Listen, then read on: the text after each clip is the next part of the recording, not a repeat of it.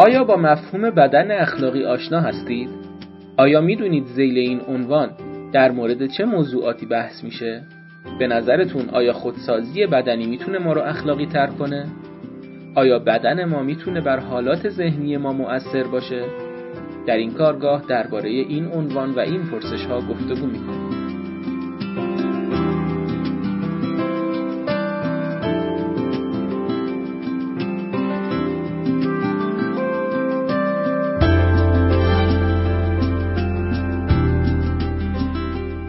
به نام خدا.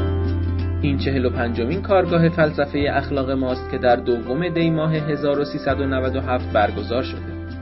این برنامه در خانه اخلاق پژوهان جوان برگزار میشه و هدف اینه که در هر کارگاه یک متخصص حوزه اخلاق ایده خودش رو در حیطه اخلاق پژوهی با ما به اشتراک بگذاره. مفهوم بدن اخلاقی با مطالعه موردی در ایران معاصر عنوان این کارگاه هست که خانم دکتر فاطمه توفیقی این موضوع را ارائه کردند.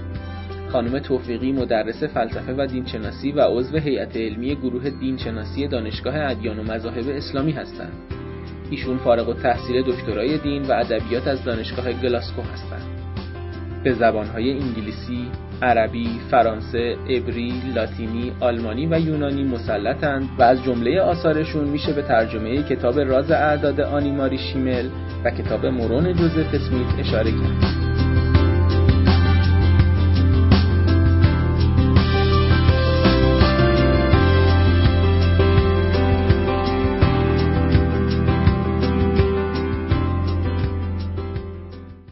الله الرحمن الرحیم. خیلی معذرت می‌خوام به خاطر مشکلی که پیش اومد. خیلی متشکرم که تشریف آوردید زحمت کشیدید. از خلاصه برگزار کنندگان این جلسه تشکر می‌کنم. از خانم یوسفی دوست دانشمندم تشکر می‌کنم به خاطر معرفی کتاب خوبی که داشتن.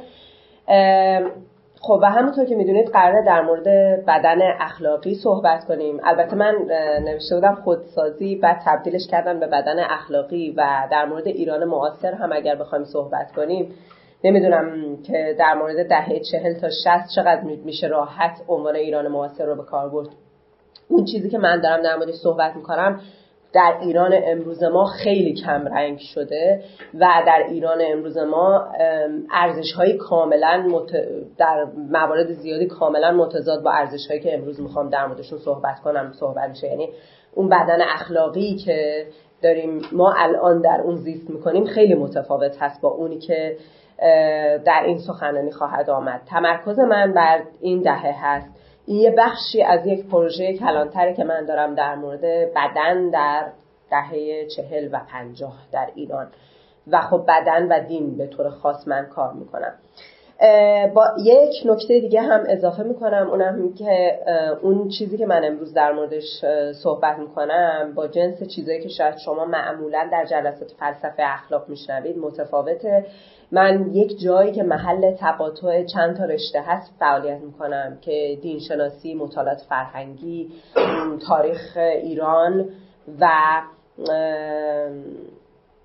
و تا حد زیادی هم فلسفه به طور کلی هست ولی خب خوشحالم که سخنرانی که دوست دانشمندم خانم دکتر پور محمدی جلسه گذشته داشتن هم خیلی به این مربوط میشه که چطور ما می‌تونیم اخلاق و فلسفه به طور عام و مطالعات فرهنگی و زندگی عمومیمون رو با همدیگه بینش ارتباط برقرار کنیم. خب منظور من از بدن اخلاقی بر این مبتنی هست که ما بدن رو ابتداعا یک برساخته فرهنگی بدونیم.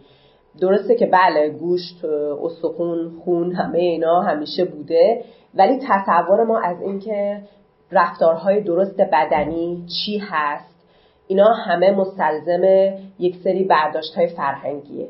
یعنی چی بدن عادیه چی بدن غیر عادیه چی رفتار عادیه چی رفتار غیر عادیه. صبح که از خواب پا میشیم چه کارهایی می‌کنیم و به چه شکلی انجام میدیم. و اینها هم بین فرهنگ ها متفاوته.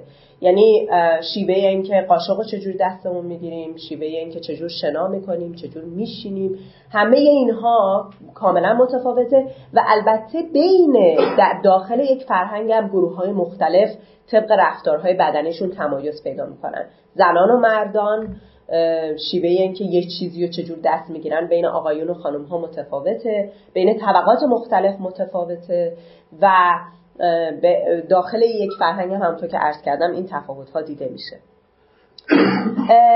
پس ما هم از یک طرف نظریات اخلاقی رو داریم که شما معمولا توی جلساتتون با اونا سر کار دارید ولی از یک طرف دیگه باید حواسمون باشه که این نظریات اخلاقی در یک ساخت فرهنگی تعریف میشن. یعنی ما معمولا میگیم چه کاری اخلاقی هست چه کار غیر اخلاقی هست. بر مبنای یک ساخت فرهنگی. اینو به معنای نسبی گرایی نمیگم. نمیگم که یک نظریه اخلاقی مصادیقش در فرهنگ های مختلف متفاوته. یا حتی خود نظریه ها تو فرهنگ های مختلف متفاوته. حرفم اینه که وقتی ما داریم در مورد اون نظریه های اخلاقی حرف می‌زنیم در مورد اعمال شدنش حرف می‌زنیم یادمون باشه که افرادی چطور اینها رو به شکل مختلف انجام میدن. توضیحی که میدم در ادامه خواهید دید که منظورم بیشتر چی هست. یکی از شیوه ها خودسازیه که این مفهوم خودسازی هم در سی چل سال گذشته خیلی اهمیت پیدا کرده در مطالعات فرهنگی به خصوص بعد از آثار میشل فوکو که معادل انگلیسیش self-fashioning of self self-making self-cultivation همه اینا هست. که و من تصور می‌کنم معادل خودسازی خوبه. اون چیزی که ما توی ایران از ازش به عنوان خودسازی یاد می‌کنیم برمیگرده بخش زیادیش به سنت یونانی و میشل فوکو هم وقتی می‌خواسته به این اشاره کنه به اون سنت یونانی ارجاع میده. برای این این همون مفهوم خودسازیه. چیزی که بعد از فوکو دانشمندان مطالعات فرهنگی خواستن بهش بپردازن اینه که خودسازی در هر فرهنگی به چه صورتی انجام میشه. پس رفتارهای بدنی هست که در یک گفتمان طبیعی دونسته میشه مورد تشویق قرار می‌گیره و چیزهای غیر از اون غیر طبیعی هست. پس خودسازی معمولا اینه در دوره های تاریخی مختلف افراد سعی می‌کنن خودسازی های مختلفی که در یک دوره تاریخی در یک گفتمان وجود داره در نظر داشته باشن. من یه بار دیگه میگم که اینا از فرهنگ تا فرهنگ متفاوته برای من در دوره های تاریخی گوناگون مختلف میشه. در داخل یک فرهنگ اینا خودش طبیعی می‌کنه که چه چیزی برای زن طبیعیه چه چیزی برای مرد طبیعیه چه چیزی برای طبقه بالایی طبیعیه چه چیزی برای طبقه پایینی طبیعیه. و همینطور تفاوت های گوناگون. اما در این سخنرانی به طور خاص من خودسازی رو به معنای خاص رفتارهای زاهدانه مراقبت از نفس زاهدانه هم به کار می‌برم که خیلی وقتا مبناشون ملکات انسانی بوده که چطور بدن ما تاثیر می‌ذاره بر حالات ذهنیمون. پس این تمایز رو من می‌خوام کاملا روشن کنم. من خودسازی به طور عام مد نظرم هست. یعنی چه رفتارهایی طبیعی میشن چه رفتارهایی غیر طبیعی میشن در هر گفتمان. اما به طور خاص اینجا می‌خوام در مورد این هم صحبت کنم در مورد افرادی صحبت کنم که فکر می‌کردن اگر شیوه های خاص رفتار بدنی رو در پیش بگیرن این بر حالات ذهنی خودشون و چه بسا بر کل جهان تاثیر می‌گذاره. خب برای ابتدا در مورد وضعیت اجتماعی اقتصادی ایران در آن دوران صحبت می‌کنم. بعد در مورد خودسازی صحبت می‌کنم و بعد میگم که تبیین نظری چی هست؟ ببخشید. تبیین نظری که به کار میبردن چی هست؟ و بر چه مبنای این اتفاقها میافتاد در دهه چهل و بعد در دهه پنجاه ما دورانی رو داریم که بعد از کودتای سی و دو هست. مهمترین گروه مبارزی که وجود داشت حزب توده بود که بعد از سال سی و دو فرو پاشیده بود. گروه های ملی هم خب سرکوب شده بودن و گروه های مذهبی هم خیلی آروم به کارشون ادامه می‌دادن. بعد از سال چهل و دو یک ناامیدی شدیدی بر سطح جامعه حکم فرما شده بود جنبش, جنبش اعتراضی سال 42 که سرکوب شده بود حضرت امام تبعید شده بودن و کسی دیگه زیادی امید نداشت که بشه راحت وضع این رو اصلاح کرد. چیزی که گروه های چریکی بعدا می‌گفتن این بود که ما سال 42 به این نتیجه رسیدیم که غیر از قیام مسلحانه این حکومت رو نمیشه کارش کرد. انقلاب سفید تحول مهمی در جامعه ایجاد کرد. طبقه متوسط رشد پیدا کرد. طبقه متوسط که می‌دونید گروهی هستن که کار می‌کنند یه پول خوبی گیرشون میاد که می‌تونن به اون زندگیشو بگذرونن و یه مقدارم پس انداز کنن. اصلاحات ارزی باعث میشه که این طبقه متوسط بزرگ بشه. مهاجرت زیادی از روستاها به شهرها اتفاق میفته و پروژه هایی مثل سپاه دانش و سپاه دین و پروژه های مشابه کمک کرد که سطح سوادم در جامعه به تدریج زیاد بشه. در دهه 1960 ما در کل دنیا شاهد جنبش بودیم که یه اتفاق خیلی تازه بود. جنبش هایی که به خصوص در سال 1968 در فرانسه آلمان و سایر کشورها اتفاق افتاد. امسال پنجمین سالگرد جنبش های سال 1968 که درسته که عملا سرکوب شد ولی تاثیر زیادی بر اون جوامع گذاشته بود. خیلی جالبه که می‌بینیم که اصلا در اون دوران حرفهای یکسانی در جنبش های رهایی بخش اجتماعی زده میشه. جنبش های حقوق مدنی در آمریکا جنبش حقوق سیاهان جنبش های زنان همه اینا اتفاق میفته در اون دوران. و خیلی این اتفاق جالب بود. همزمان بود با جنگ سرد. و یک جنگ نیابتی که در ویتنام آمریکا و شوروی داشتند. در آفریقا استعمار زدایی اتفاق میفته. خیلی کشور از یوغ استعمار میان بیرون. جنگ الجزایر پیش میاد و همطور انقلاب کوبا با شخصیت هایی مثل چیگوارا که در کل دنیا تاثیر گذار بودن. پیشرفت های علمی هم اتفاق میفته. خیلی ها به اون دوران می‌گفتن عصر تسخیر فضا چون انسان موفق شد برای اولین بار پا بگذاره به فضا. قرص ضد بارداری تولید شد و مجاز شد. در خیلی از کشورها که به معنای آزادی جنسی بود که دوران انقلاب جنسی هم همین دوران هست و جنبشی که معروف میشه به جنبش مینی یا miniskirt movement که در خیلی از کشورها اینو می‌بینید شما از جمله در ایران که مینی جوپ میپوشن و مینی مسئله میشه. ما مثلا مجله توفیق رو در اون دوران که می‌خونیم اصلا بخش زیادیش در مورد مینی جوپه و اصلا یه دغدغه مهم فرهنگی میشه همین جنبش مینی جوپ مینی جوپ نه به عنوان یه چیز به خودی خود بلکه به عنوان اینکه افراد داشتن لباس کمتری میپوشیدن یه اتفاق فرهنگی مهم داشته میافتاده. پس ما الان در اینجا قرار داریم که داره دنیا یک اتفاق مهم توش میفته و تصور اینه که این اتفاق مهم که به معنای هم صنعتی تر شدن دنیاست هم مدرن تر شدن دنیا داره یک تاثیرات مهم فرهنگی هم می‌گذاره. یعنی فقط در سطح صنعتی نیست. بنابراین همگام با این ما یه سری نظریه های توسعه داریم. دارم میگم پس من دارم تاکید می‌کنم که ما داریم در یک مرحله هستیم که پول داره زیاد میشه رشد صنعتی و ماشینی زیاد میشه. و همزمان داره اتفاقای فرهنگی مهمی هم در دنیا میفته. حالا ما اتفاقای فرهنگی رو چجور می‌خوایم توضیح بدیم؟ یک نظریه توسعه که تا اون زمان به شدت رایج بود نظریه مدرنیزاسیون بود که این تا حدود دهه 1970 که میشه 1350 من اینا یادآوری کنم که دهه 1340 ایران میشه دهه 1960 دهه 1970 میلادی میشه دهه 1350 یک نظریه که تا دهه 1970 رایج بود نظریه مدرنیزاسیون بود. نظریه مدرنیزاسیون یعنی چی؟ یعنی ما یه سری کشورهای مدرن شده داریم یه سری کشورهای پیشرفته داریم و یه سری کشورهای دیگه داریم که اون کشورها روند توسعه کشورهای مدرن رو طی می‌کنن. به شکلی که کشورهای که پیشرفته نشدن کشورهای توسعه نیافته یا در حال توسعه ورژن قدیمی کشورهای توسعه یافتن. یعنی اروپا قبلا چه شکلی بوده؟ احتمالا یا جایی بوده شبیه ایران و افغانستان و شمال آفریقا. و ایران و افغانستان و عراق و خاورمیانه و شمال آفریقا همون روندی که کشورهای پیشرفته مثل ژاپن و آمریکا طی کردن اینا هم همون روند رو طی می‌کنن به پیشرفت می‌رسن.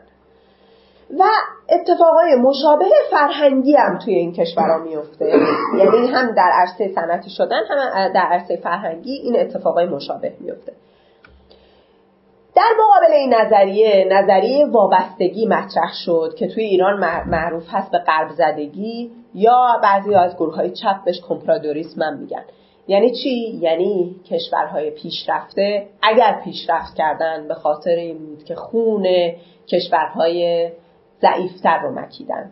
پیشرفت اینا حاصل این بوده که اومدن استثمار و استعمار کردن کشورهای ضعیفتر رو. و لازم نیست که ما اون مسیر رو طی کنیم. و و اتفاقا باید با اون نوع مدرنیزاسیون مبارزه هم بکنیم.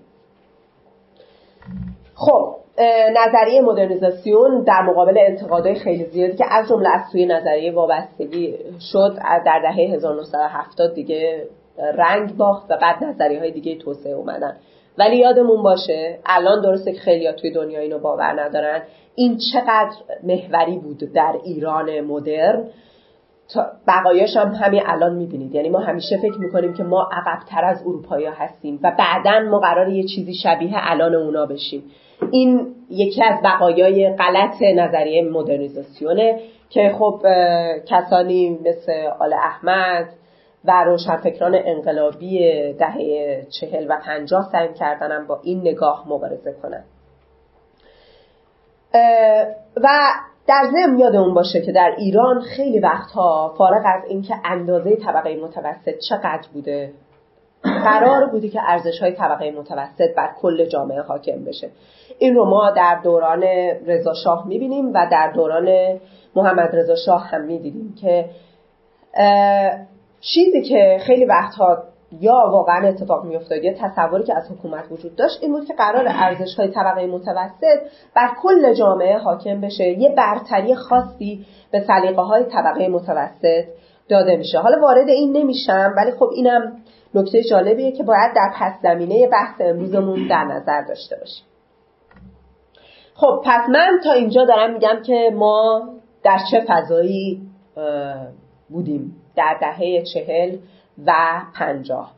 فضایی که از یک طرف توسعه داشت هم در ایران هم در سایر کشورها به با سرعت پیش می‌رفت. و زمینش هم یه سری نظریه های توسعه بودن و اتفاقا تصور می‌شد که قرار همراه با این یک اتفاق فرهنگی هم بیفته. منحصرا یک اتفاق سیاسی یا صنعتی نیست. خب مبارزه سیاسی در ایران بنابراین به این می‌رسه که مبارزه سیاسی فقط مبارزه سیاسی نیست مبارزه فرهنگی هست. به چه دلیل؟ به این دلیل که خب پیش زمینه این بوده که پیش یعنی اتفاقایی که در اصلی حکومت داره پیش میره اونا هم همزمان سیاسی فرهنگی و صنعتیه بنابراین اینا باید با هم همراه باشه. ما گروه های مبارزه متعددی داشتیم مهمترینشون چریک های فدایی خلق بودند که درسته که یعنی اولین عملیاتشون که سیاه کل بود اومدن انجام بدن سرکوب شدن و خیلی از افرادشون گرفتن اما نگاه نگاهشون خیلی تاثیر گذاشت بر گروه های تحصیل کرده. چریک های فدای خلق که می‌دونید مبناشون مبارزه مسلحانه برای تغییر نظام حکمرانی در ایران بود ولی یک نکته مهمش هم این بود که با حزب توده مخالف بودن به این دلیل که با بلوک شرق مخالف بودن. یعنی با انواع امپراتوری ها مخالفت می‌کردن. چریک های مسلمان رو داشتیم که مهمترینشون مجاهدین خلق بودن ولی گروه های غیر از اون هم بودند که مثلا از جمله گروه منصورون یا گروه های دیگه. روشنفکران مسلمان هم بودند که خب اینها هم حالا گاهی یه مرزایی داشتن با این گروه ها گاهی هم نه و مشخص نمی‌شد. یعنی خیلی همه چی ترکیبی و تلفیقی بود. و بعد روحانیون مبارزی هم بودند که انتقاداتی فرهنگی به حکومت داشتند از جمله نویسندگان نشریه مکتب اسلام در قوم که یک گروه پیشرو در قوم بودند. گروه های دیگه معمولا اونقدر محافظه کار بودن که سخنی نمی‌گفتن. یعنی غیر از اینا یعنی میشه افرادی که مخالف حکومت بودن رو ما در این دسته ها جا بدیم. حالا مسامحتا. من امروز می‌خوام در مورد این صحبت کنم که این گروه های مبارز علا رقم تفاوت های نظریه جدی گفتمان بدنی را پیش می که برای همهشان قابل پذیرش بود. ببینید ممکنه که همشون به همه اون چیزی که گروه دیگه می‌گفت عمل نمی‌کردن اما مشکلی هم نمی‌دیدن در عمل کردن به اون و دقیقا به این دلیل علا رقم. اختلافات نظری که داشتند تونستند ارزش هایی بین خودشون به طور مشترک ایجاد کنند که این ارزش ها خیلی وقتها با ارزش های طبقه متوسط متفاوت بود اما در این حال ما بین گروه های مبارز افرادی رو می‌بینیم که تونستن هم ارزش های مبارزان رو بپذیرند هم ارزش های طبقه متوسط رو و من امروز به طور خاص در مورد خودسازی بدنی می‌خوام صحبت کنم. پس می‌خوام صحبت کنم که چطور خودسازی بدنی یک ابزار مبارزه بود با حکومت چطور این بین گروه های مختلف پذیرفته می‌شد و چطور تونست یک وحدت در عمل ولو اینکه نمی‌خواستن اینو بپذیرن ولی مخالفتی هم با هم نداشتن. بینشون ایجاد کنه. خب من اول شروع می‌کنم از یک کتاب خاطرات ویدا حاجبی تبریزی که یکی از چپ های ایرانی بوده که سابقه حضور در فرانسه در جنبش های دهه 60 فرانسه رو داشته دهه 1960 فرانسه رو داشته بعد رفته کوبا و بعد هم بازشیتون داره تمام میشه. و بعد هم یعنی میره جنبش های چپ آمریکای لاتین رو می‌بینه چریک های چپ آمریکای لاتین رو می‌بینه و بعد میاد ایران یه مدتی تو ایران فعال بوده و بعد دستگیر میشه. خاطراتش رو نوشته و یک چیزی که همیشه توی مصاحباش تاکید می‌کنه اینه که من دیدم چپ ایرانی یک زهدی داشت که مشابه این زهد رو من در چپ های مثلا کوبا ندیده بودم.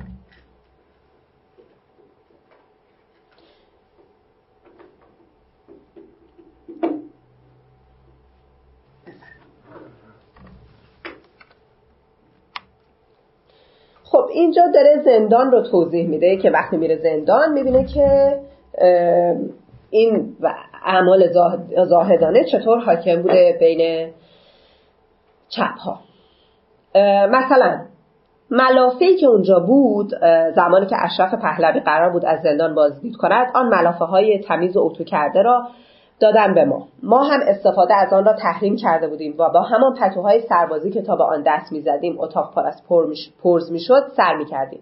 استدلال ما این بود که این نوع وسایل لوکس ما را فاسد می‌کند. مثالمان پرویز نیکخواه بود. پرویز نیکخواه یکی از مبارزا بوده که وقتی میره زندان شروع می‌کنه همکاری می‌کنه با ساواک. این خاطرات ویدا حاجبی تبریزی اینجا رو داره از قول یکی از زندانیا میگه.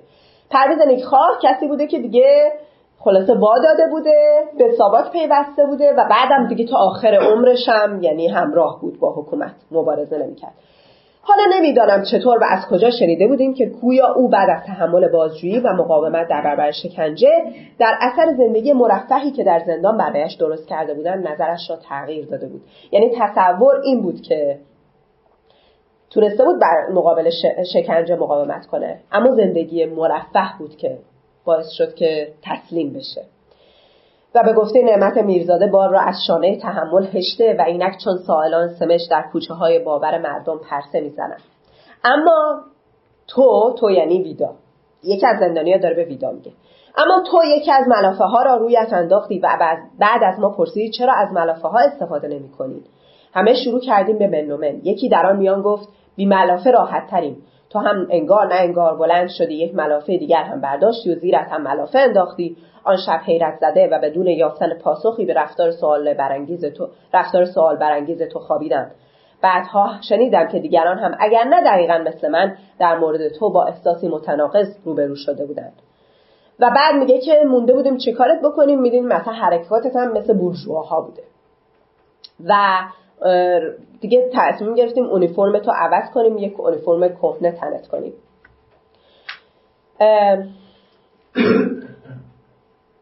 بعدش ویدا موفق میشه اینا رو قانع کنه که برن شیر بخرن قرص بخرن ملزومات بهداشتیشون رو بخرن و حتی سیگار بخرن.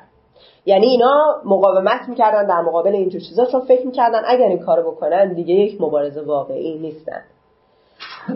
یک جای دیگه میگه که خود ویدا میگه گرچه در میان کمونیست ها و گرش های مختلف چپ جهانی نوعی اصول اخلاقی خشکندیشی و مخالفت با رفاه بورژوازی وجود داشت. من هم خودم رو پایبند به پاره از این معیارها می‌دانستم. اما متعجب میشم وقتی با هم بندانم مواجهه میشم. مداخله دائم در میزان خورد و خوراک و خواب تا امور جزئی و شخصی و عجیبتر از همه تحریم رنگ قرمز و سرخ که نماد پرچم کمونیست ها بود. من با اینها هیچ آشنایی نداشتم. ضدیت با پاره ارزش های جهان شمول نظیر حقوق بشر و آزادی آزادی بیان را نیز در میان کوبایی ها و احزاب کمونیست سنتی میشناختم. اما نه تا به این حد شدید و افراطی. و بعد می‌فهمه می‌بینه که اینا حتی با چیزهایی که مسلمونا هم می‌گفتن مشکلی نداشتن. در حصار تنگ زندان انگار هشدار پدرم را در مورد حجاب و اشعاری که در عیوب حجاب از عشقی و ایرج میرزا برایمان می‌خواند به کلی از یاد بردم. اگر پیش از دستگیری عمل انقلابی و ارادهگرایی را بر اندیشه و نظر ارجح می‌دانستم در تنگنای زندان ایثار و شهادت برایم به ارزش بالای سیاسی تبدیل شد و به تدریج گفتم که درخت عشق را با کینه آبیاری می‌کنم. فردیت و شخصیت رو بد می‌دونستم و اینها نماد تکروی شده بود برام. در آثار دیگه ای من این نمونه رو آوردم براتون. نمونه های دیگه ای ما در آثار چپ ها می‌خونیم و همینطور در تاریخ شفاهی چیزایی که خود کسایی که به فدایان تعلق داشته بودن ناپسند بودن عشق و عواطف و فردیت. اینها مخالف بود با روح مبارزه. به خصوص کسی اگر نامه عاشقانه ازش پیدا می‌شد. تو خونه تیمی درست مرد و زن با هم زندگی می‌کردن ولی بینشون فاصله بود و نباید اینا به هیچ وجه عاشق هم می‌شدن.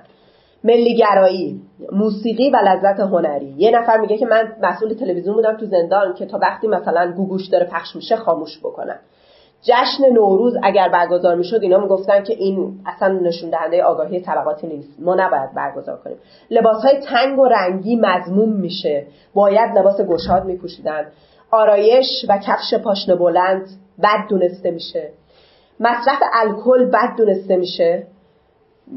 یادآوری می‌کنم اینا مسلمون نیستن ها. ولی اینا رو این ارزش ها رو پذیرفتن.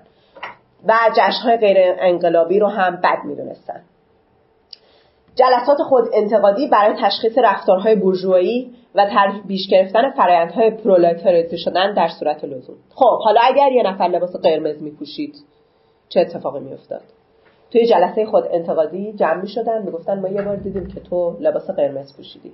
ما یه بار دیدیم که تو داشتی از بالا به پایین به یک نگاه می‌کردی. ما یه بار دیدیم که تو رفته بودی توی مهمونی کفش پاشنه بلند پوشیده بودی. و همه اینا نشون دهنده رفتار برجوهایی بود و باید باهاش مخالفت می‌کردن. خب حالا چجوری خودمون رو درست کنیم وقتی از جلسه خود انتقادی در میایم بعضی از گروه های چریکی تو جلسه خود انتقادی حتی تنبیه بدنی هم داشتن. ولی یک کار خیلی مهمی که انجام می‌دادن پرولتاریزه شدن بود. پرولتاریزه شدن یعنی چی؟ یعنی ما مثل پرولتاریا بشیم مثل طبقه کارگر بشیم. رفتارهای بورژواییمون رو بذاریم کنار بریم مثل طبقه کارگر بشیم. مثلا چیکار می‌کنیم؟ شما خانم برو خونه یه نفر لباساشو بگو من می‌خوام کارهای خونتون رو می‌کنم لباساشون رو بشور پرولتاریا میشی. شما آقا برو توی کارخونه همراه کارگرای کارخونه کار بکن. تا رفتارهات از اون حالت بورژوایی خارج بشه. خب اینا این کارا رو می‌کردن برای چی؟ هدفشون چیه؟ یه سری اهداف عملگرایانه مبارزاتی داشتن. ببینید چپ ایرانی همیشه از طبقه متوسط بوده. یعنی اینو افراد مختلفی بهش اشاره کردن. برید مطالعه کنید. اصلا کشته هایی که چپ های ایرانی دارن همه معمولا از طبقه متوسطن. تا همین الان هم جای چپ ایرانی تو طبقه متوسطه. یکی از ناکامی های چپ توی ایران این بوده که نتونست راه خودش رو بین کارگرا پیدا کنه.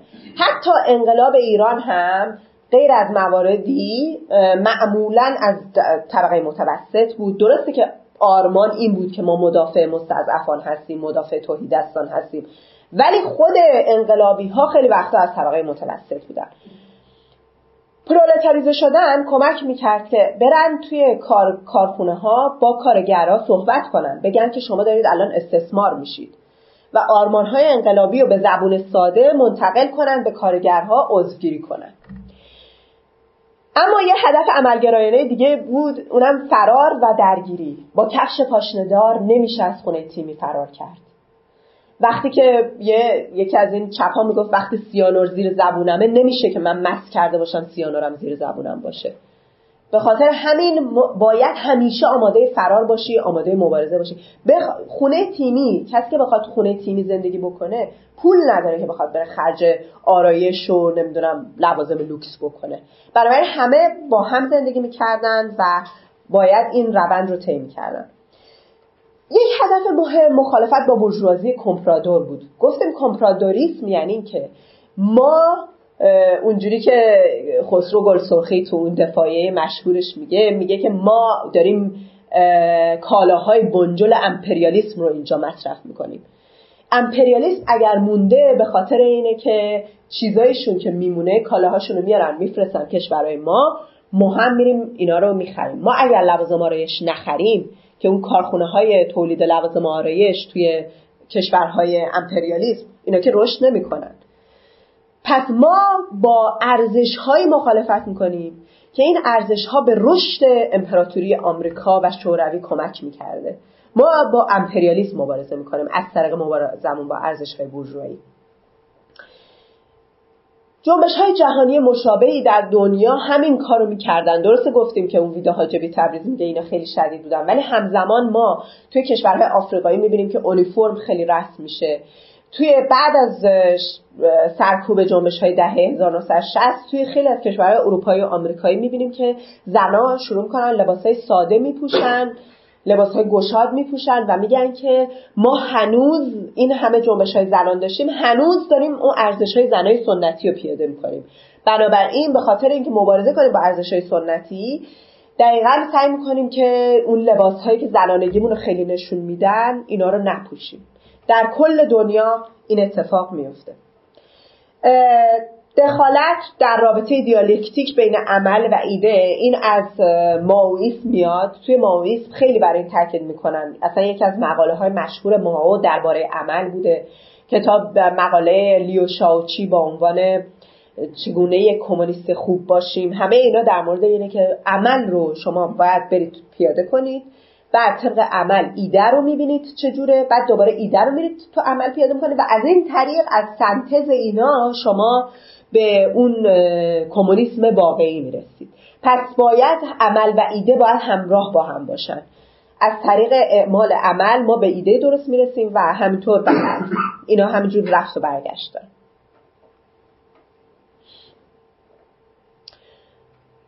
گفتیم یه سخن مهمی که اون زمان وجود داشت این بوده که اصلاح سیاسی اتفاق نمیفته مگر با اصلاح فرهنگی بنابراین ما وقتی که داریم مبارزه می‌کنیم با حکومت باید با ارزش های فرهنگی که حکومت ترویجش می‌کنه هم مبارزه کنیم. خب اینها اهداف چپ ها بود. یک هدف مهم هم هست به اسم بازگشت به یک روبنای فرهنگی اسلامی. باز دوباره اینجا ارجاع میدم به اون دفاعی مشهور خسرو گل سرخی که مورد ارجاع خود همین چریک های مبارز هم بود. در اون سخن احتمالا به یادتون میاد که میاد میگه که من عدالت اجتماعی و مارکسیست لنینیسم رو از امام حسین علیه السلام و امام علی علیه السلام آموختم. و در آخر اون سخنش میگه که ما اسلام مولا علی و اسلام امام حسین را به عنوان یک روبنا قبول داریم. ایده بازگشت که در اون دوران مطرح میشه که ما باید برگردیم یعنی ضد قرض زدگی باید برگردیم به فرهنگ خودمون. چیه فرهنگ خودمون؟ فرهنگ خودمون اسلامه. اسلام یه سری توصیه هایی داره برا ما که حالا درسته ما مبناً باش موافق نیستیم. مثلا خدا رو قبول نداریم جهان دیگر رو قبول نداریم و خیلی از چیزهای دیگه منحصرا مادی داریم فکر می‌کنیم. ولی چون یه بخشی از فرهنگمونه باید برگردیم بهش. و اون زندگی اصیل ما در این قالب شکل می‌گیره. چه بسا یک سری رفتارهای زاهدانه تجویز بشه در فرهنگ اسلامی و ما خب به اونا برمیگردیم. پس اسلام اعتقادی رو نه ولی اسلام هویتی و فرهنگی رو قبول داشتن. خب حالا بعد از توضیح این اهداف خوبه که به پاسخ نیروهای مسلمان یعنی ما غیر مسلمان ها رو الان توضیح دادیم حالا مسلمان ها رو بگیم که چی می‌گفتن. ما در بین چریک های مسلمان رفتارهای خیلی مشابه چریک های غیر مسلمان مثل فدایان خلق می‌بینیم. اما خیلی خوبه که در مورد علی شریعتی صحبت کنیم که منظم ترین نظریه پردازی در مورد خودسازی رو علی شریعتی انجام میده توضیح خواهم داد. و این در میان ببخشید در میان روحانیون مثل سخنان حضرت امام نویسندگان مکتب اسلام و سخنان شهید متحری هم پیدا میشه. گرچه حالا غلظتش مبنای نظریش فرق می‌کنه ولی باز همونطور که من گفتم این یه نقطه ای بوده که اینا اختلافی در موردش به اون جدیت نداشتن. علی شریعتی یک مقاله ای می نویسه یک کتابی داره در واقع به عنوان خودسازی. اون خودسازی انقلابی به خاطر اینکه یکی از مقالات اون کتاب خودسازی انقلابیه که با این عنوان خودسازی انقلابی چگونه از خیش یک انسان علیگونه انقلابی بسازیم. در سال 1355 اونطور که نوشته برای برادران مجاهد نوشته شده. حالا من نمی‌دونم برادران مجاهد منظور مجاهدین خلق یا عنوان عامه. توضیح داد که این مفهوم به معنای زهد و ریاضتی که در مسیحیت وجود داشته یا در میان مارکسیست ها تبلیغ میشه نیست. همونطور که گفتم منسجم ترین پرداختن نظری به خودسازی انقلابی رو تا اونجایی که من دیدم علی شریعتی در این مقاله داره. و حتی مثلا به نظرم اون چریک های فدای خلقم تا انجامش می‌دادم ولی شاید من, من پیدا نکردم هنوز پرداختن نظری. علی شریعتی میگه که باید مواظب باشیم که خودسازیمون حاصل تقلید کورکورانه نباشه چه از سنت یا چه از چیزهایی که تو دوران معاصر پیدا می‌کنیم. خیلی قابل توجهه که او در پاورقی میگه که پس از لنین و انقلاب چین تاکید بر عمل در میان چپها زیاد شده زیرا دیدن ساختار اقتصادی جامعه متفاوته. یعنی اونطوری که مارکس گفته بود جامعه ها مثلا همه جا فئودالیسم به اون شکل نیست. ساختارهای اقتصادی تو جوامع مختلف فرق داره. بنابراین شیوهی که باید در پیش گرفت اینه که نقل قول می‌کنم فلسفه تاریخ و تحلیل جبری جامعه شناسی انقلاب و دیالکتیک مادی و طبقاتی پیروزی پلورتاریا علیه سرمایهداری به ته در کتابهای تئوریک و بحثهای ایدولوژیک اختصاص یافته. یعنی این چیزای خیلی نظریه کتابی همه نمی‌فهمند و در عمل به آگاهی و پرورش فکری و انقلابی انسانها خلق حرکت رهبری تکیه می‌کنند و از این روز که به خودسازی فردی و پرورش ارزشهای انسانی و خلق انسانهای انقلابی رو کردند و این درسی است که از مذهب آموختند از شریعتی توی پاورقی میپذیره که این سخن رو ماویست ها خیلی میگن یعنی همون گروه های چریکی. و میاد میگه می‌خواد بگه که ما تو مذهب بهترشو داریم. بخاطر همین در آخر اضافه می‌کنه که این درس رو ماویست ها هم از مذهب آموختند که البته خب حالا باز این محل بحثه که چقدر از مذهب آموختن. به گفته شریعتی خودسازی به معنای اینه که ما درسته که میپذیریم که محیط روی انسان تأثیر می‌گذاره ولی نمیگیم که محیط فعال ما یشاه انسان هم می‌تونه بر شرایط خودش تاثیر بگذاره به چه شکل؟ از طریق خودسازی. ما در خودسازی سه آرمان مهم عشق برابری و آزادی رو داریم. شخصیت هایی داریم در جهان که هر کدوم از اینا رو متبلور می‌کنن عشق رو آزادی رو و برابری رو. اما اون کسی که هر سه اینها رو با هم داره امام علی علیه السلام. خب چه کارهایی بکنیم؟ خودسازی رو چجور انجام بدیم؟ از طریق عبادت کار مبارزه اجتماعی. که همه اینا رو میاد دونه دونه توضیح میده. مبنای دینیشون رو هم میگه.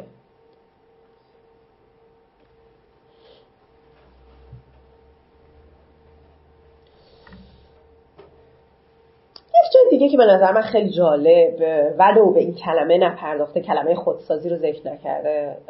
علی شریعتی چیزهایی رو میگه که همراه هست با اون معیار خودسازی. داستان عاشقانه حسن و محبوب است که در واقع یک اثر تمثیلی می‌دونید که حسن آلاچ پوش همسر محبوب متحدین بوده که اینا از افراد فعال در حسینه ارشاد بودن.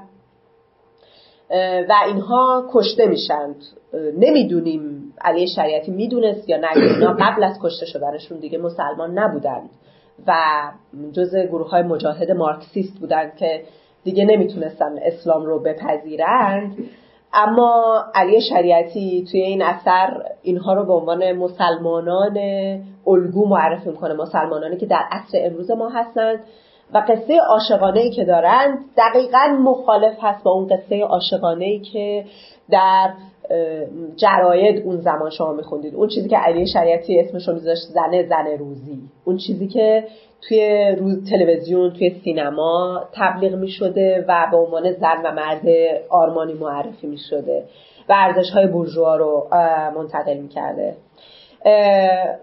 چیزی که در ازدواج اینها برای شریعتی جالب بود فارغ از اون آگاهی طبقاتی و آگاهی سیاسی این بود که یعنی این دوتا که خیلی مهم بود ولی اینکه اینا ازدواج زاهدانه ای در پیش می‌گیرند و فقر مانع ازدواجشون نمیشه برای شریعتی خیلی جالب بود. سخن مهم شریعتی در این قصه اینه که ما وقتی داریم در مورد ازدواج امام علی علیه السلام و حضرت فاطمه سلام الله علیها صحبت می‌کنیم خیلی وقتا میگیم که این مال یه زمان دوره باهاش نمیشه ارتباط برقرار کرد و شریعتی می‌خواد بگه که قصه حسن و محبوبه به ما نشون میده که نه میشه الان هم مثل اون, دو، اون زوج زندگی کرد که یعنی ارزش های اقتصادی حاکم نیستند. آگاهی سیاسی که حاکمه بر روابط انسان ها عشقی که در این قالب سیاسی هست حاکم میشه بر روابط انسان ها اینو گفتم که بگم که این دقیقا می‌خواد در مقابل همون ارزش های طبقه متوسط که گفتیم وایسه. خب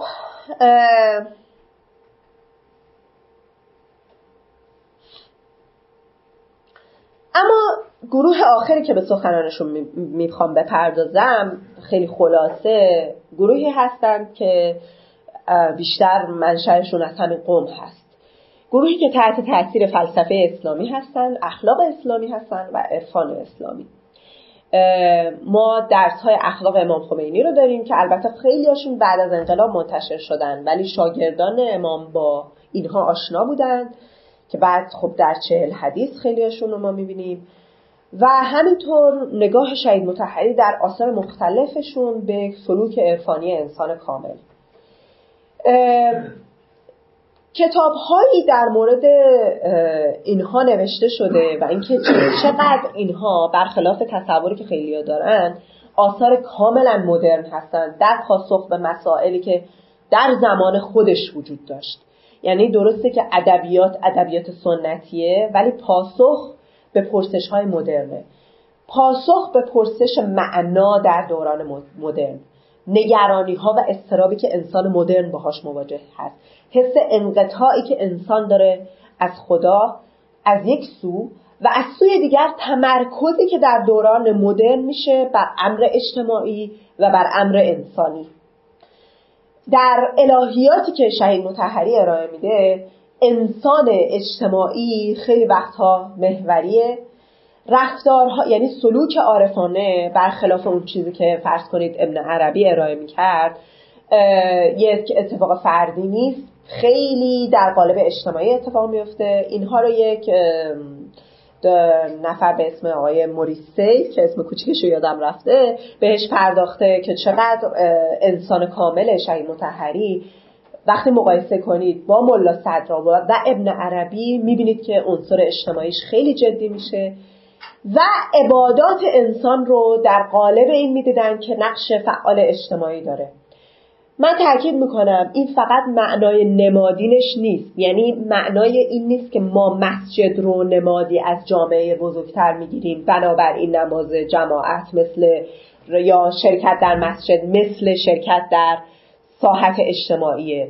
بلکه به این معنا هست که انسانی که خودش رو می‌سازه رفتارهای اجتماعیش رو رفتارهای فردیش رو به طوری تنظیم می‌کنه که انسان مناسبی برای شرکت در ساحت اجتماعی باشه. بی تفاوت نباشه به عرصه اجتماعی. همه اینها زیل یک سیر و سلوک اخلاقی تعریف میشه. اینها رو ما در آثار شهید متحری می‌بینیم. همینطور در چهل حدیث و همینطور آثار اخلاقی دیگه که امام داشتن. خب می‌تونید تصور کنید که در این قالب چطور شاگردان امام هم متأثر بودن از این فضا. من نمونه های از رفتارها و نظریاتی که میگم در این قالب خودسازی در دهه چهل و پنجاه مطرح می‌شد رو ذکر کردم. اینجا به تبیین های نظری به اختصار می‌پردازم. ببینید اصلا خیلی جالبه که یک فضای اصطلاحا سینکرتیک رو ما باهاش مواجه هستیم. یعنی چی؟ یه فضای تلفیقی. یعنی یه چیزایی وجود داره که لازم نیست اینا خلاصه دنبال این بگردن که تعارضشون با هم کجاست. ما در این دوران هم ایدئالیسم رو ریشه هاش رو می‌بینیم هم ماتریالیسم. و ایدئالیسم رو ما از کسانی مثلا مثل اقبال به ارث برده بودیم. اینجا مجالش نیست من بخوام توضیح زیاد بدم. ولی خیلی از نظریات سیاسی حتی نظریه های مبارز در ایران در اون دوران نظریه های ایدئالیستی بودن. به طوری که به خصوص اون چیزی که در ایدئالیسم انگلیسی گفته می‌شد که انسان یک جزئی از یک امر مطلق هست که سعی می‌کنه خودش رو به اون امر مطلق نزدیک کنه و رفتارهای خاص فرد هم در اون فضای نزدیک شدنش به اون امر مطلق موثره. این خیلی مختصر بود. اینجا مجال توضیحش نیست ولی خب یک اشاره اگر خواستید خودتون مطالعه کنید. ماتریالیسم ماویستی که قبلا بهش اشاره کردیم که گفتیم رابطه دیالکتیک بین عمل و ایده. ایده خودش به تنهایی پاسخگو نیست باید به صورت عملی دیده بشه بعد عمل هم خودش به ایده منجر میشه. ماویسم فقط در چین نبود. بسیار از متفکران فرانسوی به خصوص در جنبش های دهه 1960 متأثر از ماتریالیسم ماویستی بودن عرفان و اخلاق اسلامی هم که گفتم ما بخش زیادی از اخلاق فضیلت که داریم که بر مبنای ملکه شدن فضایله اینجا خودش رو نشون میده. قرائت های سیاسی از تشیع به ویژه در اون چیزی که در آثار علی شریعتی می‌بینیم با سازگار هست کاملا با این مفهوم خودسازی و مجموعه اینا من باز تاکید می‌کنم شما دنبال این نباشید که بگید که خب چطوری هم ایدئالیسم هم ماتریالیسم مگه میشه این دوتا با هم باشن؟ بله با هم بودن رگه هایی از همشون رو می‌دیدیم و کسی هم دنبال این نبوده که بره اینا رو با هم سازگار کنه.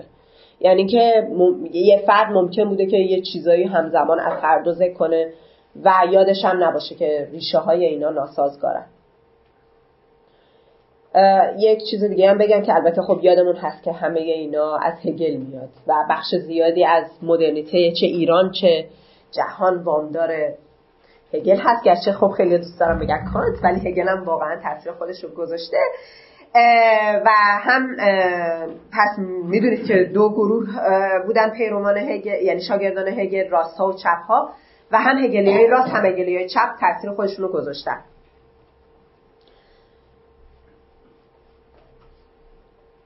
خب پایان میدم اینجا و منتظر میشم که برای روشنتر شدن بحث سخنان شما رو هم بشنوم. در اینجا خواستم چی بگم؟ خواستم توضیح بدم که چطور در یک شرایط سیاسی و اقتصادی خاص که حکومت داشت سعی می‌کرد که یک گفتمانی رو ایجاد کنه یک گروه های مبارز سعی کردن گروه های مبارز سعی کردن که یک سخن متفاوتی بگن از طریق مخالفت با ارزش های برجوهایی در بعضی موارد اینها واقعا سختگیرانه و شدید می شدن. یعنی قصه های هست از افرادی که نامه من بهتون گفتم نامه عاشقانه بنویسند در خونه تیمی و بعد طبعات سنگینش رو بخوان ببینن و اتفاقهای مشابهی از این دست. طبعا گروه های دیگه اینطور فکر نمی کردن طبعا گروه های دیگه اینقدر سختگیر نبودن. اما یک کلیاتی بود که می‌تونست نقطه اتحادشون باشه. لباس گشاد پوشیدن انکار اینکه خب ما یعنی دور شدن از چیزهای لوکس. یک نکته مهم انکار جنسیت در فضای عمومی. که این در بین گروه های چریکی خیلی جدی بود. لباس های مردها و لباس های زنا همیشه به شکلی تنظیم می‌شد که جنسیتشون و تفاوت جنسیتیشون و جنسیشون رو کمتر نشون بده. اما و اینو کسی هم باش مشکل نداشت تو فضای عمومی. می‌گفتن خب باشه اینطور باشه.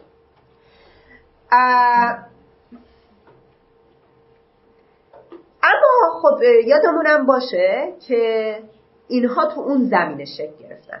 ببینید درسته که بنا بود که رفتار بورژوایی بروز داده نشه اما طبقه وجود داشت. و افراد در قالب اون حالتهای طبقاتی خودشون رو بروز می‌دادن. یعنی مثلا یه نفر می‌رفت با یه نفر از طبقه پایینتر ازدواج می‌کرد به خاطر اینکه می‌خواست یک حرکت انقلابی انجام بده و بعد اختلاف بینشون پیش میومد دقیقا به دلیل اختلاف طبقاتی. یا مثلا می‌گفتن که ما تفاوت جنسیتی رو در فضای عمومی بهش اهمیت نمیدیم. اما خب از طرف دیگه خیلی مهم بود این که خب بخوان میزان ببینید من اینو تو پرانتز بگم میزان اینکه شما تفاوت جنسیتی رو چقدر می‌دونید متفاوته در فرهنگ های مختلف. یعنی که شما تفاوت های تکوینی رو تا کجا گسترش می‌دید؟ آیا میگید که اینا فقط تفاوت های بیولوژیکن یا نه؟ مثلا کلی نگری و جزئی نگری هم شامل میشه یا اینکه تمیزی شلختگی هم شامل میشه یا توانایی های مدیریتی هم شامل میشه یا ریاضی بلد بودن هم شامل میشه یا نمیشه؟ توی ایران اون زمان بین طبقه عموم مردم خیلی از این تفاوت ها پذیرفته شده بود. وقتی چریک ها می‌خواستن مخالفت کنن با این اینا تو اون قالب داشتن حرف می‌زدن و خیلی راحت نمی‌تونستن بگن که ما مثلا اصلا جنسیت نداریم. عملا این وجود داشت و راحت انکار نمی‌شد. افرادی خب سعی می‌کردن با این اعمال زاهدانه اینا رو خونسا کنن. یعنی سعی می‌کردن از طریق دور شدن از عشق از طریق دور شدن از چیزایی مثل, مثل نمی‌دونم کفش پاشنه بودن همه اینا سعی کردن دور بشن. ولی باز اینها وجود داشت و قابل حذف نبود به سادگی.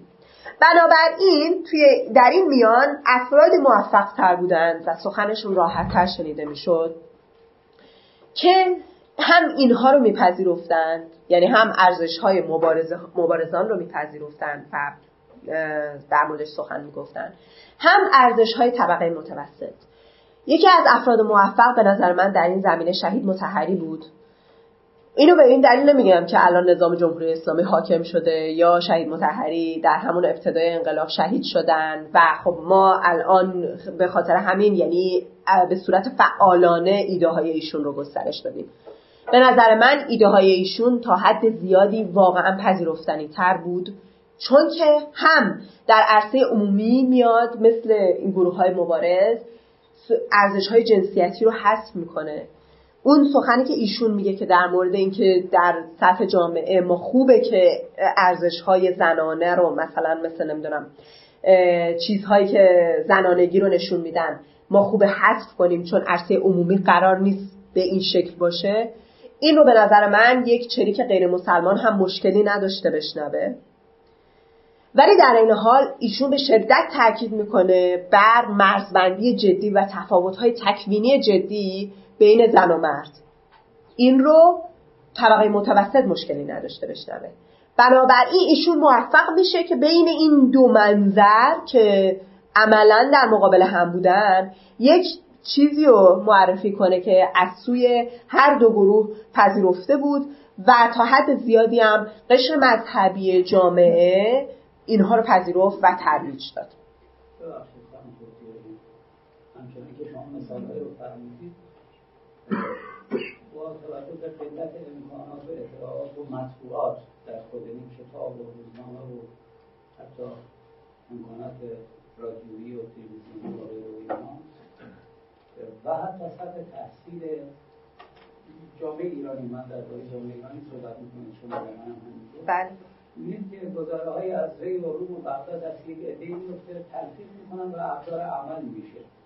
یعنی این تئوری ها تبدیل به پراتیک میشه در حقیقت.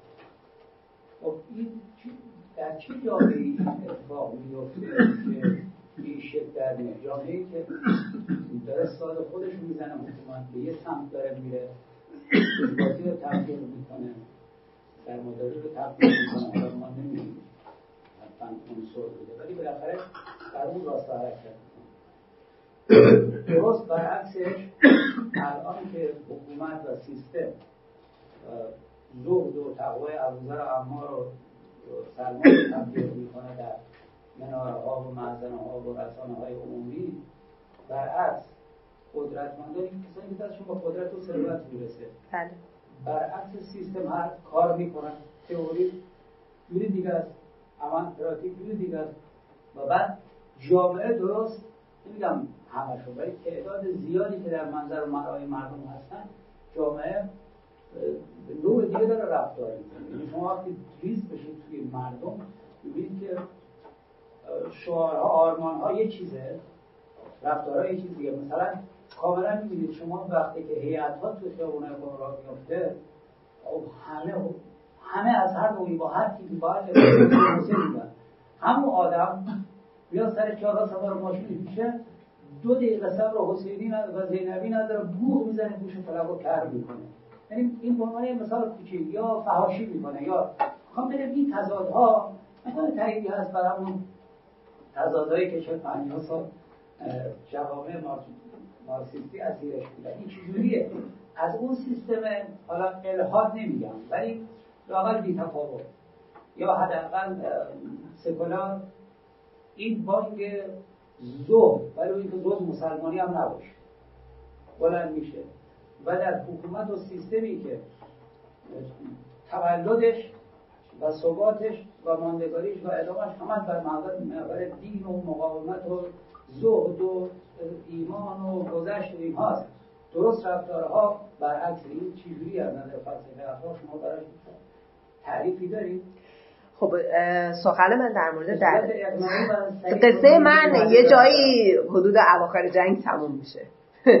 یعنی که این این از من بله می‌خواستم تشکر کنم و آره این اینی که می‌خواستم بگم این... آره. بله خیلی همجور بی مقدمه وارد پرسش و پاسخ شدیم. من تشکر می‌کنم از اینکه همراه من شدید و بله حالا میشنویم اینو. این قصه که من گفتم این ارزش ها کتاب هایی در مورد دوران اخیرتر و مقاله های همین روزا اتفاقا داره خیلیش نوشته میشه. قصه این قصه حدودا اواخر جنگ تموم میشه. خیلی با فضای اقتصادی هم سازگار اتفاقی که میفته نه که آزادسازی اقتصادی که اتفاق میفته بعد از جنگ یواش یواش ارزش هم همراهش. ترویج میشه مثل فردیت مثل خودت باش خودت سعی کن که خودت راه خودتو پیدا کنی موفق باشی که خب کاملا متفاوت هست با این ارزش ها اینکه چقدر اینا واکنش به حکومت هست چقدر همراه با اتفاقایی که توی کل دنیا میفته. یه می‌دونید یه بخشیش خیلی وقتا مخالفت با حکومت هست.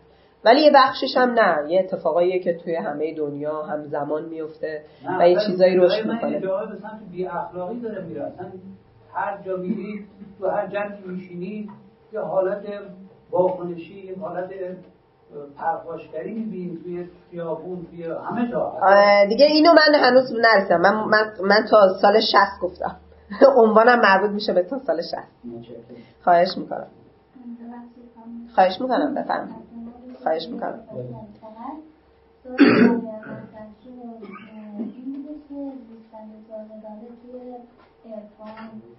نگاه فلسفی تو مبارزات اجتماعی توضیح شده است اما از نظر فلسفه اخلاق چی یعنی همون موقع که در این 1946 این همه فعالیت توی اتفاق میافتاد تو اروپا دانشمندان فلسفی نشسته بودن که نظریه اخلاقی می‌دادن و شاید نظر اونا و حتی اخلاق اسلامی سنتی خودمون مبارزه اینطوری و حتی زیستن زاهدانه دچار تناقض میشه با اون نظریه ها جایگاه زیستن زاهدانه فلسفه اخلاق چی شده نکته که میگید سوال خوبیه. من البته در ابتدا گفتم که من خیلی به اون مسئله مطالعات فرهنگیش می‌پردازم. اینکه اینا اون زمان چی و اخلاقی حساب می‌کردن. یه واقعا یه کارایی توی قشر جوان ضد ارزش میشه. احتمالا شما با پدر مادرتون هم که صحبت کرده باشید خیلی هاشون دارن در مورد این صحبت می‌کنن که یهویی اتفاق میفته که دعواهایی که با پدر مادرها سر این که ما می‌خوایم عروسی ساده داشته باشیم.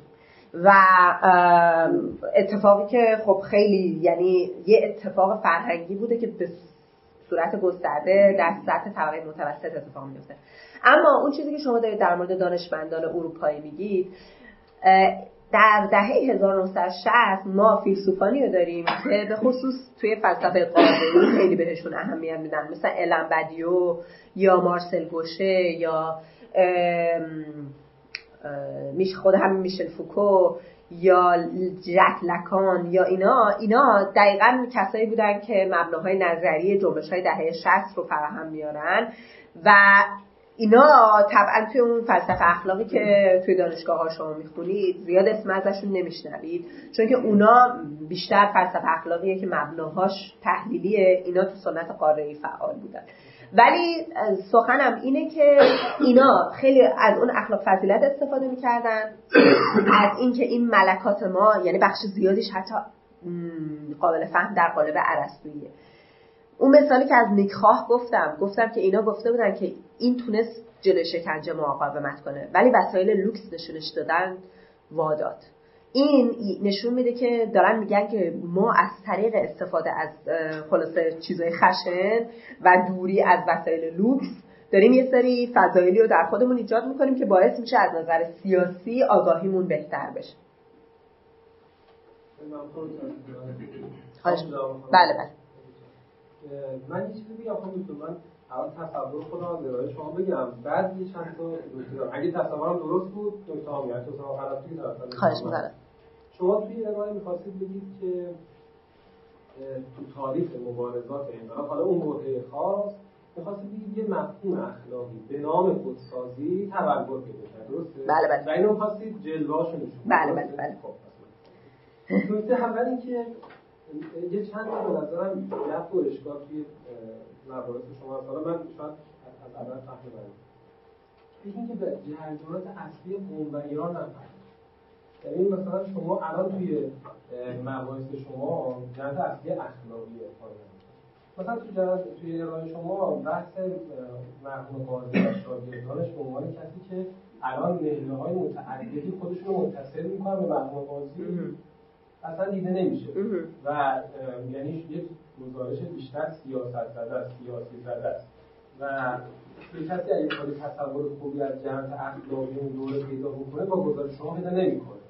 چون همون زمان و همین الان گزارشات اخلاقی ما متأثر از این سلسله هاست و شما چند بار اشاره کردید که تو بوم مثلا جریان اینجوری بوده ولی به نظرم اگه یک کسی یه جور دیگه تاریخ رو نگاه کنه روایت دیگه ای می‌کنه از اون دوره و یه همچین جریاناتی رو حداقل میشه یعنی میشه یه فیلدی براش باز کرد نمیشه حذفش کرد به نظر نکته بعدی که من خودم حالا شاید به خاطر فهم بنده است پوسست زیادی بین بخش مختلف بود. یعنی من متوجه نشدم که این حرکت از مراحل مختلف این قصه هایی که عنوان کردید قصه نفر اول قصه نفر دوم اینها نتونستم بینش ارتباط برقرار کنم که خودسازی توش نمود پیدا کنه چرا آدم می‌فهمه؟ مثلا فرض کنید همون که میگید نمودهای مثلا طبقه کارگری و مثلا اون دعواهای طبقه کارگر مثلا این اونا می‌فهمه. ولی حقیقتش ارتباط و این تصویره خیلی متصل نمیشه که ببینه از کجا شروع شده. فقط از احساس می‌کنه یه قولی جریانات جلو از هم نکته آخر ببخشید گزارش به نظر من چپ زده است؟ یعنی گزارش سیاسی ما از تاریخ انقلاب خصوصا تاریخ قبل از انقلاب که اینقدر که شما میگید چپ زده نیست یعنی شما تو گزارش سیاسی شما از تاریخ اخلاقی انقلاب حالا خدا علیکم مثلا ربانی املشی جایی نداره. ربانی املشی توی زندان ها و حالا تو تاریخ مثلا مبارزات کسی که استاد اخلاق دو طرف بوده. یعنی هم چپ ها هم غیر چپ ها هم انقلابی ها هم چپ ها ربانی املشی مرحوم ربانی املشی رو محور قرار داد گزارش شما جایی نداره و تفکراتش جایی نداره. به نظرم اینا باید یه خود مثلا پررنگ‌تر بشه خواهش می‌کنم. خیلی نکات خوبی بود و متشکرم. حتما من اینو لحاظ خواهم کرد. اینی که شما گفتید به اون سوال اول از این جهت مربوط میشه که اون جریان آقای قاضی به بعد که جریان راستی هستن و همینطور در نکته آخرتونم بود در دوره الان ما خیلی اینا برشون تاکید میشه. یعنی که ما خیلی وقتا می‌خوایم در مورد سیر و سلوک عرفانی صحبت کنیم میریم به اون سنت برمیگردیم که یکی از نمودهاش هم علامه هست که یک روایت سیاست زدایی شده از عرفان و حرکت دینی داشته باشیم. آره و قبول دارم. این باعث میشه که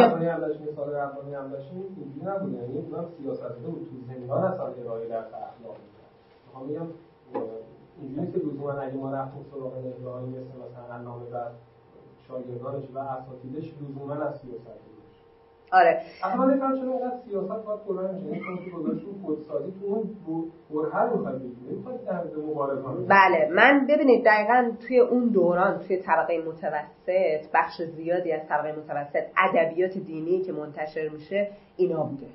یعنی که ما در دهه پنجاه یک رشد سریع در و اصلا خیره کننده در تولید ادبیات دینی داریم. بخش زیادی از این ادبیات دینی که تولید میشه توی این قالب هست. گروه دیگه ای هستن همین قومی ها خیلی توی قوم به خصوص اینا خیلی زیاد بودن. من شاید روایتم خیلی مشهدی تهرانی بود. و بله ما اینو تو قوم می‌بینیم. من توی پروژه کلانم بخش زیادی رو به مکتب اسلام اختصاص میدم که یه گروه نوگرا توی قوم بودن. و به همین جهت هم به شدت مورد انتقاد بودن از گروه های سنتی تر. ولی حتی تو مکتب اسلام هم این به این حد این چیزها رو پیدا نمی کنیم یعنی که این یکی از بخش های پروژمه که مکتب اسلام مثلا انقدر چپ نگاه نمی‌کنن به اینا. چون که اونا دقیقا هدفشون یعنی خیلی وقتا انتقادهای فرهنگی بوده از حکومت و به اون معنا سیاسی نبوده و اگر هم اعتقاد سیاسی داشتن در قالب نقد فرهنگی بوده. من این رو حتما لحاظ خواهم کرد. دفاعی که فعلا دارم از این ارائه که فعلا داشتم به خاطر گسترده بودن این نگاه چپ و تاثیرگذار بودنش بر خود ایران تا تا مثلا میگم اواخر جنگ و تا حتی الان بوده. اما این به معنای نیست که ما باید یعنی اون صداهای نشنیده شدن نشنیده شده یا کمتر شنیده شده در اون دوران رو نادیده بگیریم من اینو حتما لحاظ خواهم کرد. یه نکته دیگه ببخشید من اینو بگم که خود مثلا کلمه مراقبه نفس و اینا رو خیلی استفاده می‌کردن افراد در گذشته تا کنون. ولی کلمه خودسازی تو جایی که من می‌دونم خیلی مال همین چپا بوده. یعنی که درست همون معادل همین کلمه یکسانی هستن ولی تا جایی که می‌دونم فکر می‌کنم اینا وارد کردن. حالا البته این اینو حدس می‌زنم باید برم بیشتر در موردش تحقیق کنم. یه فایلی من دارم 1100 خورده صفحه است. این فایل نهله های مختلف آدم های مختلف که تو اخلاق از قدیم از الان معاصر نشده. کار رو بهش پرداخته من هر چی میگی شما هر چی میگشتم اینا خیلی بخش کوچیکی. مثلا مرحوم شریعتی مثلا تو این فایل خیلی اصلا جدی نیست. نمی‌خوام من این فایل بفرمام می‌خوام میگم اون همه آدم هم باید دیده آره اونا رو باید دید. ولی تأثیری که مثلا میگم یه همچین چیزی بر یعنی یه قصه مثل قصه حسن و محبوبه بر ازدواجای اون نسل میگذاشته و اینا الگو قلمداد می‌شدن اینا خیلی اهمیت داره. و یه نکته آره ولی می‌دونید بخش زیادی از طبقه متوسط تحت تاثیر این فضا قرار گرفته بود ولو به طور موقت در دهه 50 آره همه مبارز نبودن ولی همه نمی‌رفتن کار چریکی بکنن ولی خیلی تحت تاثیر این ادبیات قرار می‌گیرن نکته دیگه گفتید که نقطه اتصال این بحث چی بود؟ دقیقا نقطه اتصال من این بود که ببینید چقدر همشون فرق داشتن ولی همشون دنباله یه چیز واحد بودن. یعنی می‌خواستم اتفاقا نشون بدم که این گروه های متکثر حالا البته منهای اون گروه که شما میفرمایین همه این گروه های متکثر که از از نظر تئوریک تفاوت های جدی با هم داشتن از نظر عملی تونستن توی این داستان چه بسا. نه نگه متحد بشن ولی مخالفتی هم با هم نداشتن. به خاطر همین بوده که مثلا این چریک های غیر مسلمان گاهی روسری هم سرشون می‌کردن مسئله ای نمی‌دیدن. گفتن خب حالا این کارم میکن بفرمایید خالزاد بسی خواهش می‌کنم. من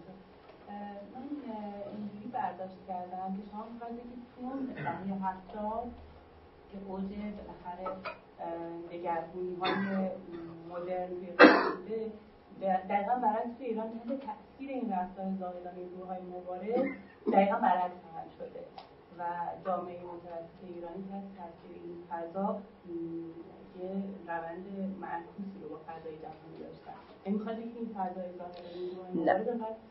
هم هم توی ایران هم توی جهان داشته می‌رفته به این سمت که الان دیگه قرار همه چی ماشینی صنعتی لوکس پول همه اینا قراره بیاد. هم تو ایران هم تو جهان. هم تو ایران هم تو جهان گروه های مبارزی بودن که می‌گفتن که نه این همه حرفا نیست. و مبارزه می‌کنن گروه های ایرانی شاید تفاوتشون با خیلی هاشون این بود که اسلام رو خیلی محور می‌دونستن. حتی اینو تو ما تو جنبش های شمال آفریقا هم می‌بینیم. که از ادبیات دقیقا مشابه استفاده می‌کنن و اتفاقا به اسلام هم رجوع می‌کنن. ولی خب موفق ترینشون ایران بود.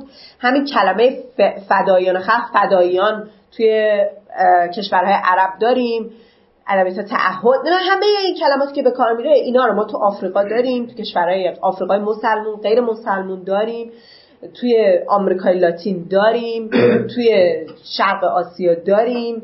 توی اروپا یعنی تو فرانسه و آلمان هم کارهای خیلی مشابهی ما می‌بینیم داره انجام میشه. کارهایی که حالا من تو چکیده نوشتم اینجا این کلمه رو به کار نبرم. کارهای پات فرهنگی کانتر کالچر یعنی می‌گفتن از نظر فرهنگی کار فرهنگی اینا اینا دقیقا می‌رفتن کار ضد فرهنگی انجام می‌دادن. و با خیلی از اون ارزش هایی که بوده مبارزه می‌کردن. بفرمایید. فقط در مورد این پوستری که روی دیوار داده شده بود و این مفهومی که من اینجا شنیدم انتقال ذهن من با این مطلب واقعا خیلی سخت صورت گرفت. ببینید عنوان این هست که مفهوم بدن اخلاقی با مطالعه موردی در با مطالعه موردی در ایران معاصر.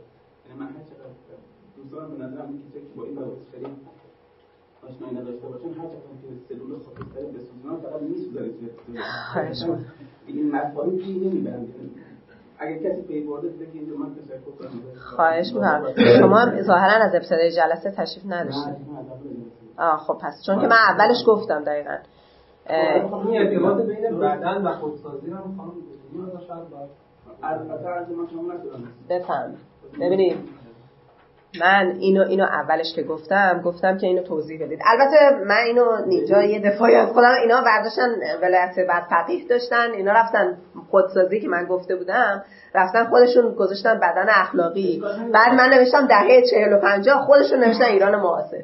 که من اصلا در مورد ایران معاصر صحبت نکردم دهه 40 و 50 صحبت کردم بعد در مورد بدن اخلاقی هم مجبور شدم این توضیح رو در ابتداش بگم.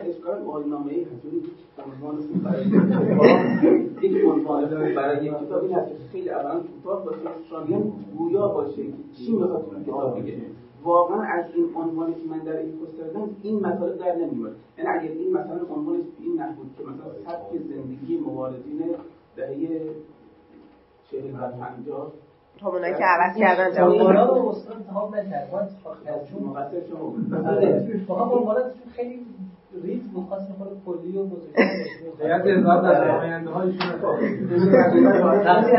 ایراد اصلی نیست اما ایراد اصلی ما این هست که بالاخره من متوجه نشدم که اراده شما یک کار یک کار توصیفی بود که درد مطالعات تاریخی بخوره یک کار تحلیلی بود که به درد مطالعات اجتماعی بخوره. واقعا نشدم کار کدومی که از کدوم میگه اینم یک مورد و مورد آخر. خواهش نه من اینو اولش گفتم. کار من میان رشته ایه در مورد تاریخ در مورد نگاه ما. کارم به طور کلی اینه که ما الهیات رو برداریم ببینیم در قالب تاریخیش چطور شکل گرفته. و اینکه تصوری که ما از خیلی از مفاهیم داریم چطور در یک زمینه تاریخی در دهه چهل و پنجاه شکل گرفته. از جمله اینجا هم می‌خوام به همه بپرسم این بیشتر یک توصیف تاریخی بود و تاریخ اجتماعی در واقع. روش کارم هم استفاده از متون بود و همینطور تاریخ شفاهی. نکته آخر میشه فرمودید که رفتارها خیلی با هم متفاوت بود اما در نهایت آرمان یکی بود و حالا ظاهرا متفق که منجر به این انقلاب شد من می‌خوام بگم آیا واقعا شما آرمان های یکی می‌دونید؟ ببینید مثلا خسرو خسروخی یک مبارز بود دکتر علی شریعتی یک مبارز بود امام هم مبارز بود. آیا واقعا آرمان این سه یکی بود. نه دقیقا من همینو گفتم که آرمانشون با هم فرق داشت. دقیقا نکتم اینه که آرمان دقیقا فهمیدید که رفتارها چقدر با هم گسست نه من اگه اینو گفتم اشتباه لفظی بوده. من دقیقا سخنم این بود که مبانی نظریشون با هم تفاوت داشته اهداف و آرمانهاشون با هم متفاوت بوده ولی رفتارهاشون با هم تعارض جدی پیدا نمی‌کرد. نه اونم رفتار مثلا اسلحه دست گرفتن و منظور این سبکای زندگی و خودسازی بوده. تعارض جدی پیدا نمی‌کرد. یک آقای صالحی هم بفرم توی اون چهار گروهی که مخالفین نظام شاه فرمودی بله. جای ملیگراها مشخص نبود. اونا ملیگراهای مخالفشان یعنی نه نه که جز روشنفکرهای مسلمان نخواهید جاشون بدیم آره آره. آره اونا هم باید گنجوند. ملیگراهای غیر مسلمان بشر کم خیلی ملیگراهای غیر مسلمان کم رنگ و فعال بودن. خب چون جبهه ملی هم خیلی وقتا یعنی توی همین زیل روشنفکران مسلمان جای می‌گرفتن. ولی آره غیر مسلمان هم داشتن. قرائت مکتب اسلام کیاس یعنی نوری همدانی جوان رو مثلا مکان اه، نشریه گروهی مکتب. اینا مثلا نه نه اینا راستترین گروه مبارزه. یعنی توی مبارزه اینا همین راستترین دیگه مثلا بله بله بله.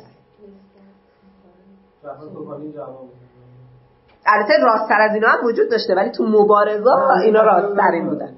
بله. ایدئالیسم انگلیسی هم بگید ربطش هم بود. بله حتما.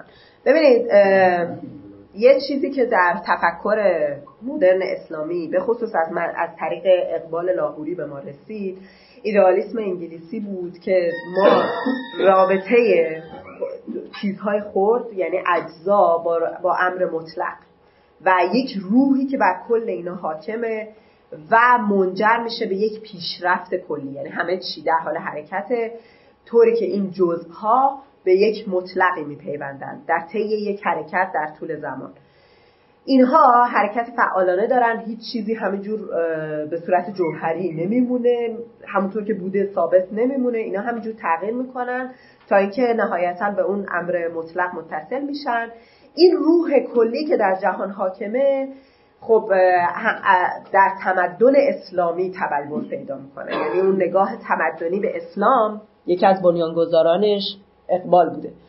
در این نگاه تمدنی پس اون تک تک رفتارهایی که ما می‌کنیم منبعث هست از این روح مطلق و باید به این روح مطلق بپیونده تا اون نگاه تمدنی رو آگاهانه. تاثیر پذیرفته بودن واقعا یا الان از دید پژوهشگر شما حس می‌کنید که میشه اینا رو هم رفت داد اقبال آشکارا از ایدالیسم انگلیسی تاثیر پذیرفته بوده چون دوره در اروپا بوده که در ایدالیسم انگلیسی به شدت رایج بوده. و بعد اقبال میاد میگه و خیلی از متفکران از اقبال متاثر بودن. دوستان تفاوت زود زود حقیقی با زود عمر ریاکارانه بود. این هم شما بگید این این موضوع من فقط دهه چهل و پنجاهه در, در این در مورد زود علی معنی کن الان شد جدیدن دانشجو که رفتن انگلیسی هم گرفتن زود می‌برد یعنی طرف. از انگلیس تو لندن. وقت و نیرو بگیرد با اون زودش هم نیرو گرفت کرد دانش. این زود ریاکارانه هست. بله خیلی خوبه که حالا یه بارم در مورد این صحبت کنیم. ولی من پروژم فعلا در مورد دهه چهل و پنجاهه آیا زندی اینا می‌خوان فکر کنم سال آخر میشه سال. من اول تشکر بکنم که چند سالی که واقعا این فضای آور و ملال آور از تکرار می‌کرده و به علمی که مجموعه دانشگاه این جدید رو مطرح کردن توجه. از ما باعث تشکر. می‌کنم. و اصلا فکر می‌کنم که اگر مطلب تازه هم گفتن شده خود توجه به این مسئله یه ابتکار یه ناولتیستی خیلی خوبه که فقط در شخص شما. داستان ما دو تا نکته بگم شاید یا اتهام ذهنی خودم برطرف بشه و یا به شما کمک بکنه. یکی که من ابتدا هم شروع بکنم که از بدن کردی دقیقا هم اشکالی که هفته کنم به دکتر محمدی هم وارد بوده. و شما هم فکر می‌کنم وارد است. یه ریداکشن خیلی خاصی توی مباحث وجود داره. ما برای اینکه از اون های جعلی از اون دو قطبه جعلی بیایم بیرون میایم یه ریداکشن می‌کنیم یه مفهوم دیگه درست که بدن کلا یک مفهوم برساخته اجتماعی بدونیم و همه حالات بدنی رو برساخته اجتماعی میدیم مثلا درست نیست. خیلی از این برساخته هایی که شما نشون دارید فرهنگ ساخته متأثر از فیزیک ما متأثر از زیست ما هستش و اشتراک هم که در بسیار فرهنگ ها و زمان ها و دوران وجود داره در اینه که همه اینها بر ساخته فرهنگی یک نکته نکته دوم من می‌دونم که انقدر مطلب تو ذهنتون هست شاید بخوام جواب این دوستمونم بدم. انقدر مطلب تو ذهن شما هست شاید نتونستید جمع بکنید با نگاه آیزبرگ و نگاه پرنده رو از بالای مدل بدید ولی خب مسئلهتون ما فهمیدم. شما خواهید تاریخچه بدن رو توی این چند سال گروه مختلف چه نگاهی بدن داشتن؟ ولی بعد یکی دو تا اشکال میشه یعنی که ببینید بعضی مفاهیم شما از متغیرهاتی که ما بررسی بکنید ابهام دارن. مثلا کلمه گفتمان رو خوب تعریف می‌کرد که گفتمان یعنی چه از منظر شما؟ که داره که در بین همه این گروه ها گفتمان وجود داره گفتمان مشترک وجود داره اونم به نام خودسازی ببین بحث بدن رو خب شاید فکر می‌کنم من اولین بار مثلا میشه خود توی تنبیه مراقبه از بخش شمال تیمارستان بیمارستان روانی از کرده و پیگیری کرده و توی بحث شما این ارتباط وجود داره که این گفتمان یعنی چه؟ آیا وجود متغیرهای همنام و مباحث همشکل در مکاتب خیلی مختلف به معنای گفتمان واحد هست؟ اگر این باشه به نظرم صرف شباهت سکولی شباهت گفتمانی نمی‌ذاره. ما خیلی از مواز پیشتر از همین تو رواقیون داریم. خیلی از مواز شما متأثر از رواقیون هست. هم ایدالیسم انگلیسی شما در اقبال میگید خیلی من می‌تونم ادعا بکنم که نه اقبال از مولویه. تا عقل کلی توی توی فیلسوفای ما دقیقا ما ایدالیسمی هست که شما میگید ایدالیسم انگلیسی هست عقل جزئی و عقل کلی به چه معناست معنی اینکه شما جزئیات عالم را یک نقشه کلی پیدا بکنید. آقای خوب بوده که گفتمان رو تعریف می‌کردید و وجود متغیرهای مشترک و همنام در مکاتب فکر مختلف رو دلیل بر گفتمان واحد نمیشه گرفته و نکته سوم پایانی نظر ببینید. ادعاهای کلی کردن به یه لحاظ خوبه که نقش راه آدم نشون میده. به یه لحاظ بده که رهزن راجع به جزئیات میشه. تک تک ادعایی که شما گید نیاز شواهد دلیل تاریخی داره. این یعنی شما ردگیری بکنید که اگر مثلا در جبهه عله مفهوم مثلا زد رفته از از جبهه ب هم رفته. اینو شواهد تاریخی نشون بدید میشه مثلا در فداییان خلق مفهوم خودسازی به معنی دینیش رفته. خب شواهد تاریخیش کجاست؟ از کجا این ورود پیدا کرده بود؟ بودش کجا بوده؟ تاریخ تحولاتش کجا بوده؟ و این فکر می‌کنم باید باز دارم یه اشکال دوم. یعنی شما تعریفی از گفتمان نمی‌کنید. تا صرف شباهت‌های ظاهری و وجود کلمات مشابه وجود حتی منطق‌های مشابه هم به نظر من معنی گفتمان واحد نیستش. این هم حالا صبح یکی که اون ریداکشن هم در درجه قبل وجود داشت هم در الان وجود داشته که مثلا خانم محمدی بحث معلولیت و صرفا یک بحث اجتماعی می‌رسن در اینطوری نیست. دوم اینکه به نظرم متغیرات این تعریف نشده و همینطور رها شدنش ابهامو بیشتر می‌کنه. و سوم که نیازمند شواهد دقیق تاریخی در پیگیری مفاهیم هستیم. وجود اشتراکات لفظی یا اشتراکات حتی مفهومی زیاد دلیل و گفتمان واحد نمیشه وقت نداریم زیاد. اینا یه نگاه مضطربی به من می‌کنن ببینید من می‌دونم من با به خاطر اینکه با ایشون گفتگو کردم میدون و می‌دونم که در چه قالبی سخن میگن. کسی که میگه بدن ساخته فرهنگیه انکار نمی‌کنه که یه اشتراکاتی وجود داره انکار نمی‌کنه بیولوژیکی وجود داره. ما داریم در مورد تفاوت‌هایی صحبت می‌کنیم که گسست ایجاد می‌کنه بین فرهنگ ها هیچ کس به خودش اجازه نمیده کسی که یه روز سرش درد گرفته باشه هیچ وقت به خودش اجازه نمیده بگه سر درد من بر ساخته اجتماعیه. کسی که یه روز مثلا نتونسته باشه راه بره نمیگه که خب می‌دونیم که کسی که چش نداره و کسی که چش داره فرق داره. ولی اینکه چرا ما یک نگاه خاصی به چش اونی که چش نداره داریم ولی به اونی که مثلا خشمگین میشه یه نگاه خاصی نداریم. ایناست که بر ساخته اجتماعیه. اینا رو داریم در صحبت می‌کنیم. بنابراین این حتما بر روشن بشه. هیچ کس منظورش تقلیل نیست. تقلیل دونستن این به معنای اینه که منظور درست منتقل نشده. در مورد گفتمان هم بحث یه دو ساعت دیگه باید بحث کنیم. به خاطر من امروز در موردش صحبت نمی کنم و در مورد اینکه من شواهد اینا رو نیاوردم بله میپذیرم. من در مورد تاثیر و تاثیر صحبت نکردم امروز. در مورد این صحبت کردم که چه چیزی مشترک بود بین اینا. تاثیر و تاثیر میشه چند کتاب در مورد هر کدوم اینا بعد نوشت.